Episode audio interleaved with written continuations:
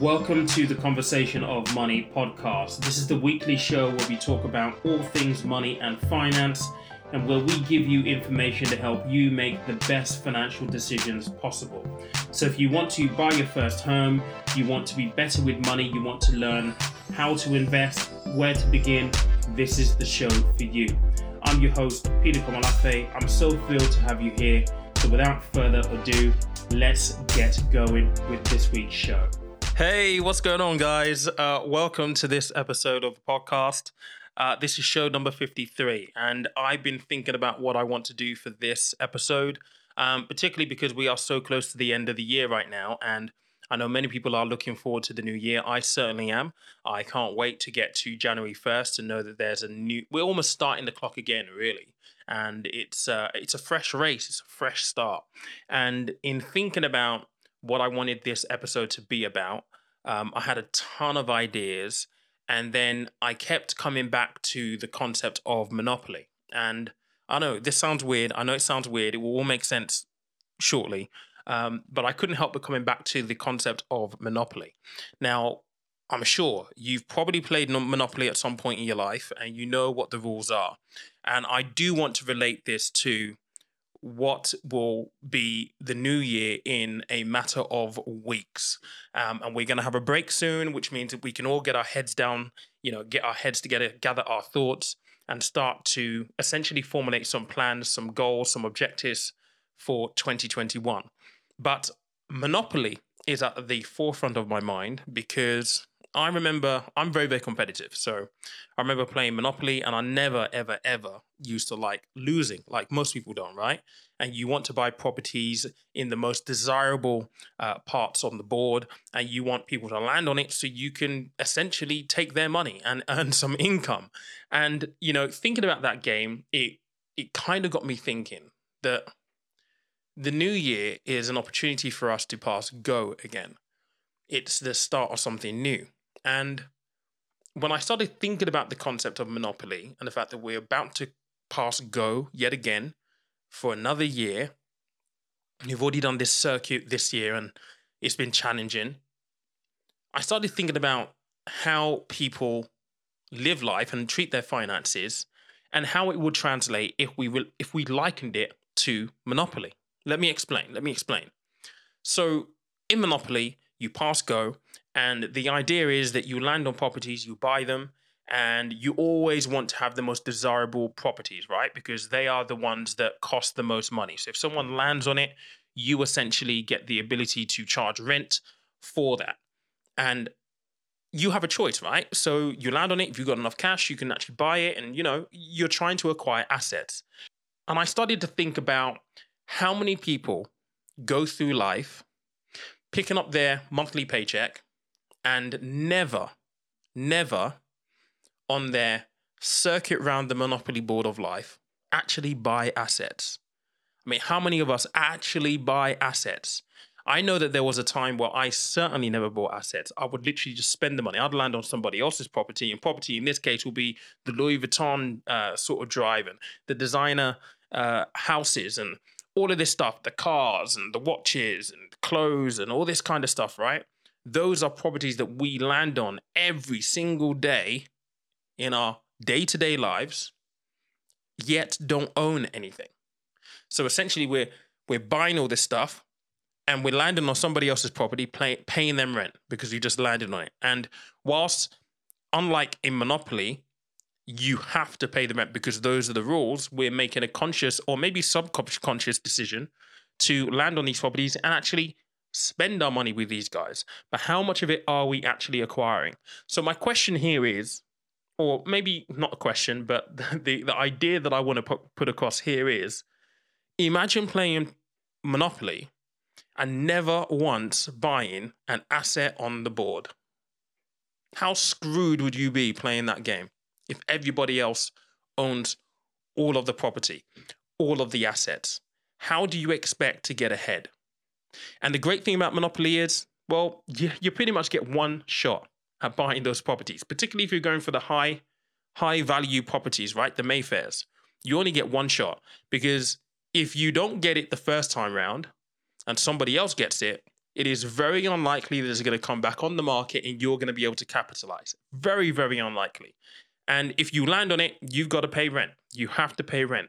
So, how many of us went through 2020 and never once bought an asset, never once bought a property, but ended up paying rent when we landed on somebody else's? How many of us have done that? And I guess this is the challenge that I want to issue in this episode. What are we going to do next year? Because we're just about, we're getting ready to pass go. What is our intention next year in 2021 to ensure we acquire some property? Because let's face it, right? Life is is in such a way where the rules reset. Well, and at least in this context for Monopoly, the rules can reset January 1st.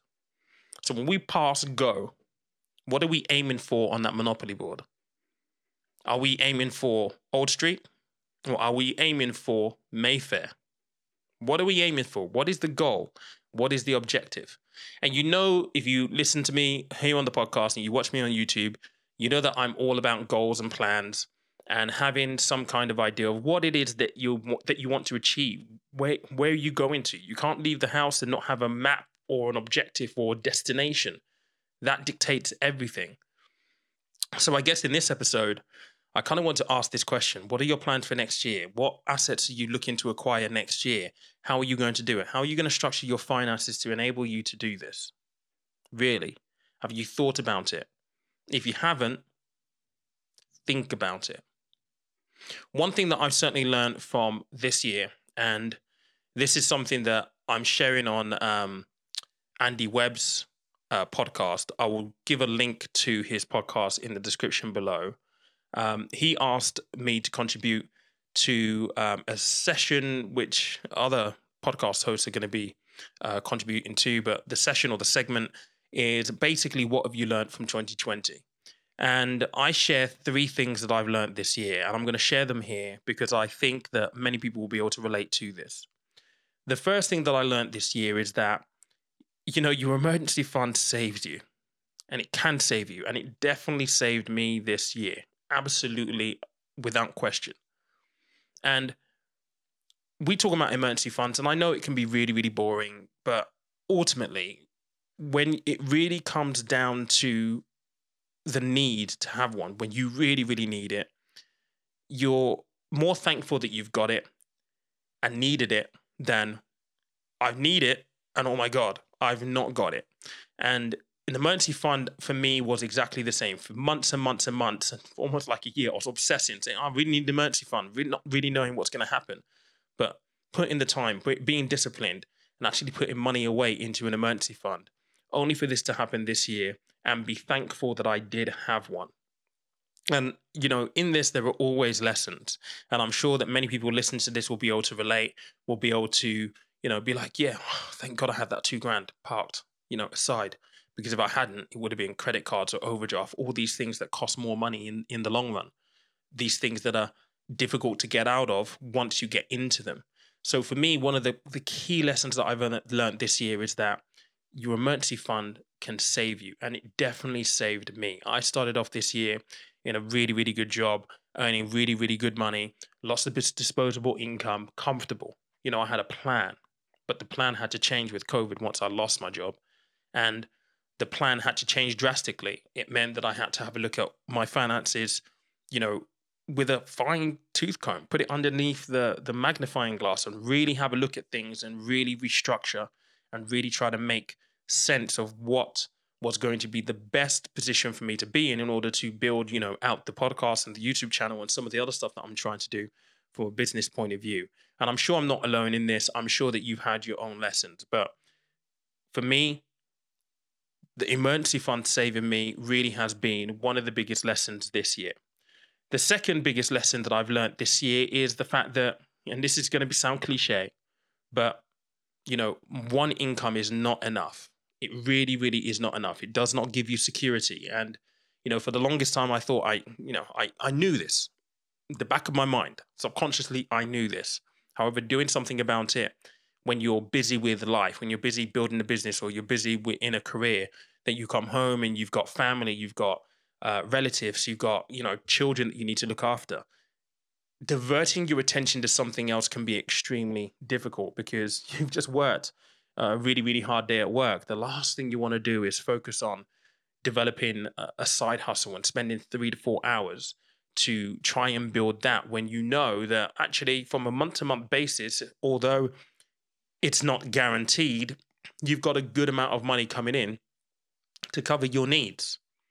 So for me, having lost my job, it was a real wake up call in really understanding that one income is not enough. In order for us to achieve financial security, financial stability, financial freedom, financial independence, whatever combination of words you want to use, it's really important that we have more than one one source of income.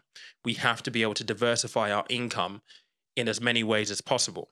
And whether that means, you know, building a side hustle or, you know, building an Etsy store or uh, utilizing your skills in craft or photography or videography whatever that might be, whether you're an advertising expert or a media expert, how you can utilize those skills to generate additional income is going to be key moving forward into 2021.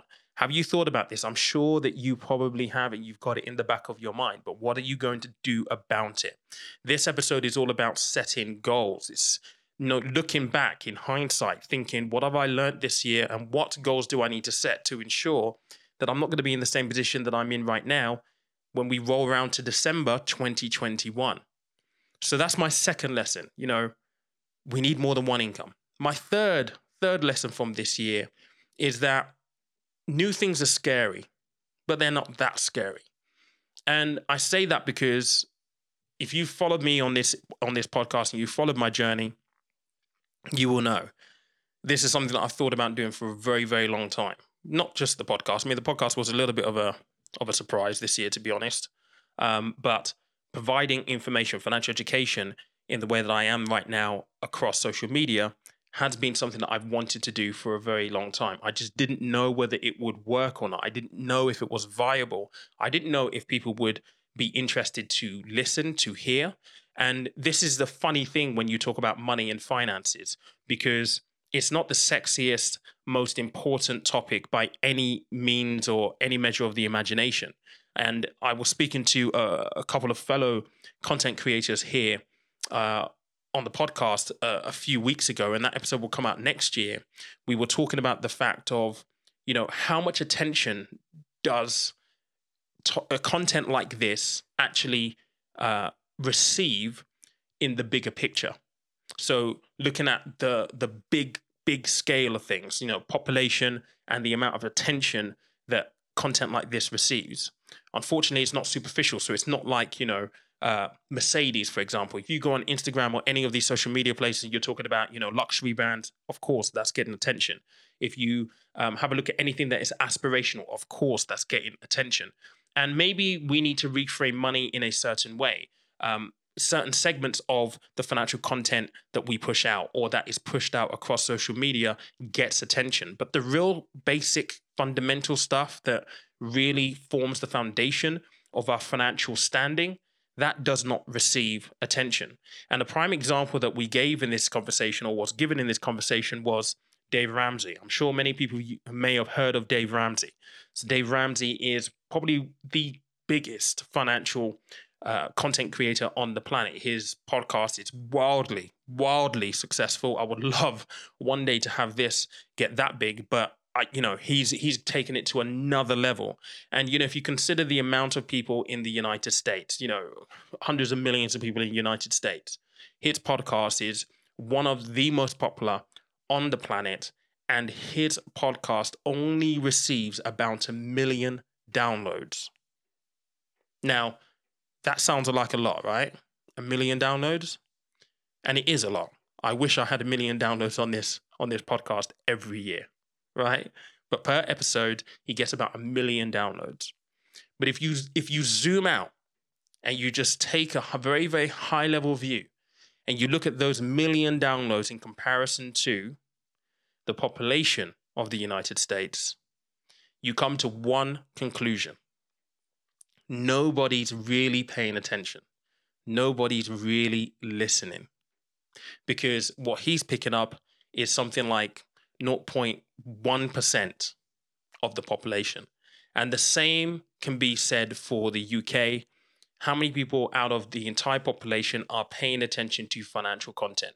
You are, because you're listening to this right now, and it may be really relevant to you right now.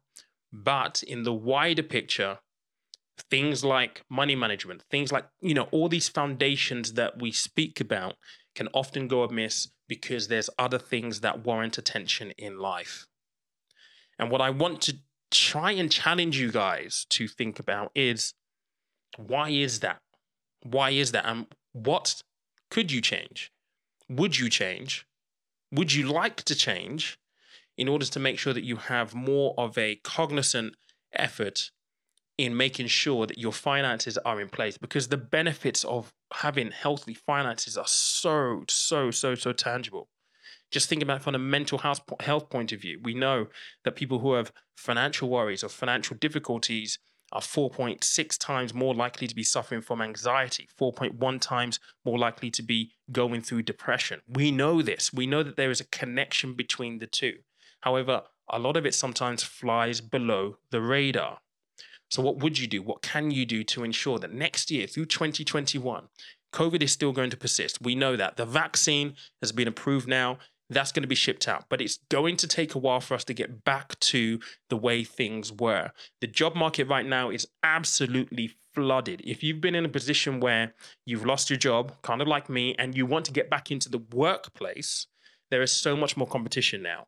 And with so much more competition, it means that you're not going to get the wages that you may have got before because there's so much more competition. And employees, employers can afford to be more picky around what they offer, who they pick. They have more power now. So, in this interim period where we're trying to transition from where we are right now to back to normality, the questions are these. Number one, what have we learned? What do we need to change? Number two, in 2021, we're about to pass go again. What assets are you intending to pick up? You're only going to be able to buy assets on this monopoly board by having some really good controls over your finances and an intentional, intentional mission, goal, objective to do so in 2021. If you cross go without having your eye on that Mayfair property, you are not going to get it. I can tell you that right now. You need to have intentions right now because when you finally get there, you need to know that you've got the facilities, the money, the, the, the capability to acquire that property, whatever it might be. And for some people, that Mayfair property may be just simply beginning to invest in the stock market. It may be saving for a deposit so that they can actually get on the on the property ladder. It may be having six month emergency funds saved up. It may be paying down debt. It may be just making sure that they sit down with partner themselves or whoever and looking through their finances to make sure that they have control. These things don't have to be complicated, guys. They can be very, very simple, very, very basic. But I strongly believe that we should not underestimate the power that having healthy finances in 2021 can have on number one, our well being, and number two, how our year goes next year. We have to be smarter.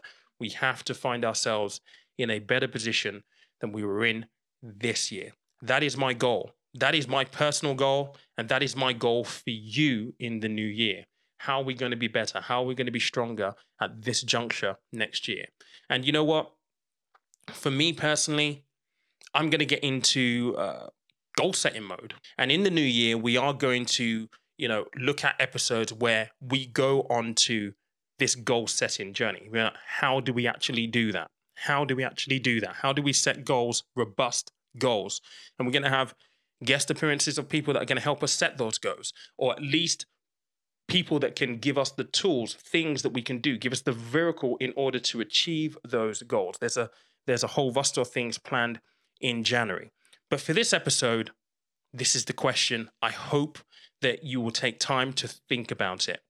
We're about to cross that go on January 1st. What properties are we going to buy? What plans are we going to make with our finances to ensure that we can acquire those properties? Because look, how can you play Monopoly and not buy any of the any any property? How can you? You're never going to win. This comes back to, you know, a, a euphemism that I use when it comes to uh, I don't know you whether euphemism is actually the apt word to actually use to describe this, but it goes back to something that I commonly and have said throughout this year. Money is a language. We have to understand the language of money. Or, in other words, if you're going to keep on the gaming theme, we have to understand the rules to this game. We have to. Because if you don't understand the rules to the game, you're going to get wiped out. And that's why education is so key. And that's why I'm so thankful for a lot of you guys listening to this podcast week in, week out, messaging me, telling me what impact this this podcast has had on you guys and for sharing this. I know many of you share this with friends, families, relatives, um, and try to get the word out. And I appreciate you for this. And, you know, fundamentally, this is what it boils down to. This will make a difference. This will make the difference next year. What are our plans? What do we intend to do? What property are we looking to acquire in 2021? This has been very, very short, very, very brief, but I hope that it's given you some food for thought.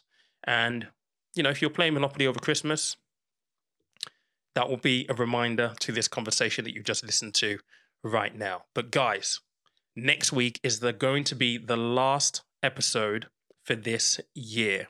I've got something special planned and I can't wait to deliver it to you guys. But have an amazing week. I know that it's the week before Christmas. I'll be flying out to Dubai on the 21st. So by the time the episode comes out on Monday morning, on that 21st, I will be on a plane um, and I'll be back in the new year. But as ever, I appreciate you guys so much for all of the support this year. I really, really do. This podcast has grown way beyond what I thought it could have grown to. And I'm excited for 2021 and I'm excited to deliver more value to you guys. I've had some amazing feedback, by the way, on Instagram around some of the ideas for perhaps one of the seasons I've got planned for next year.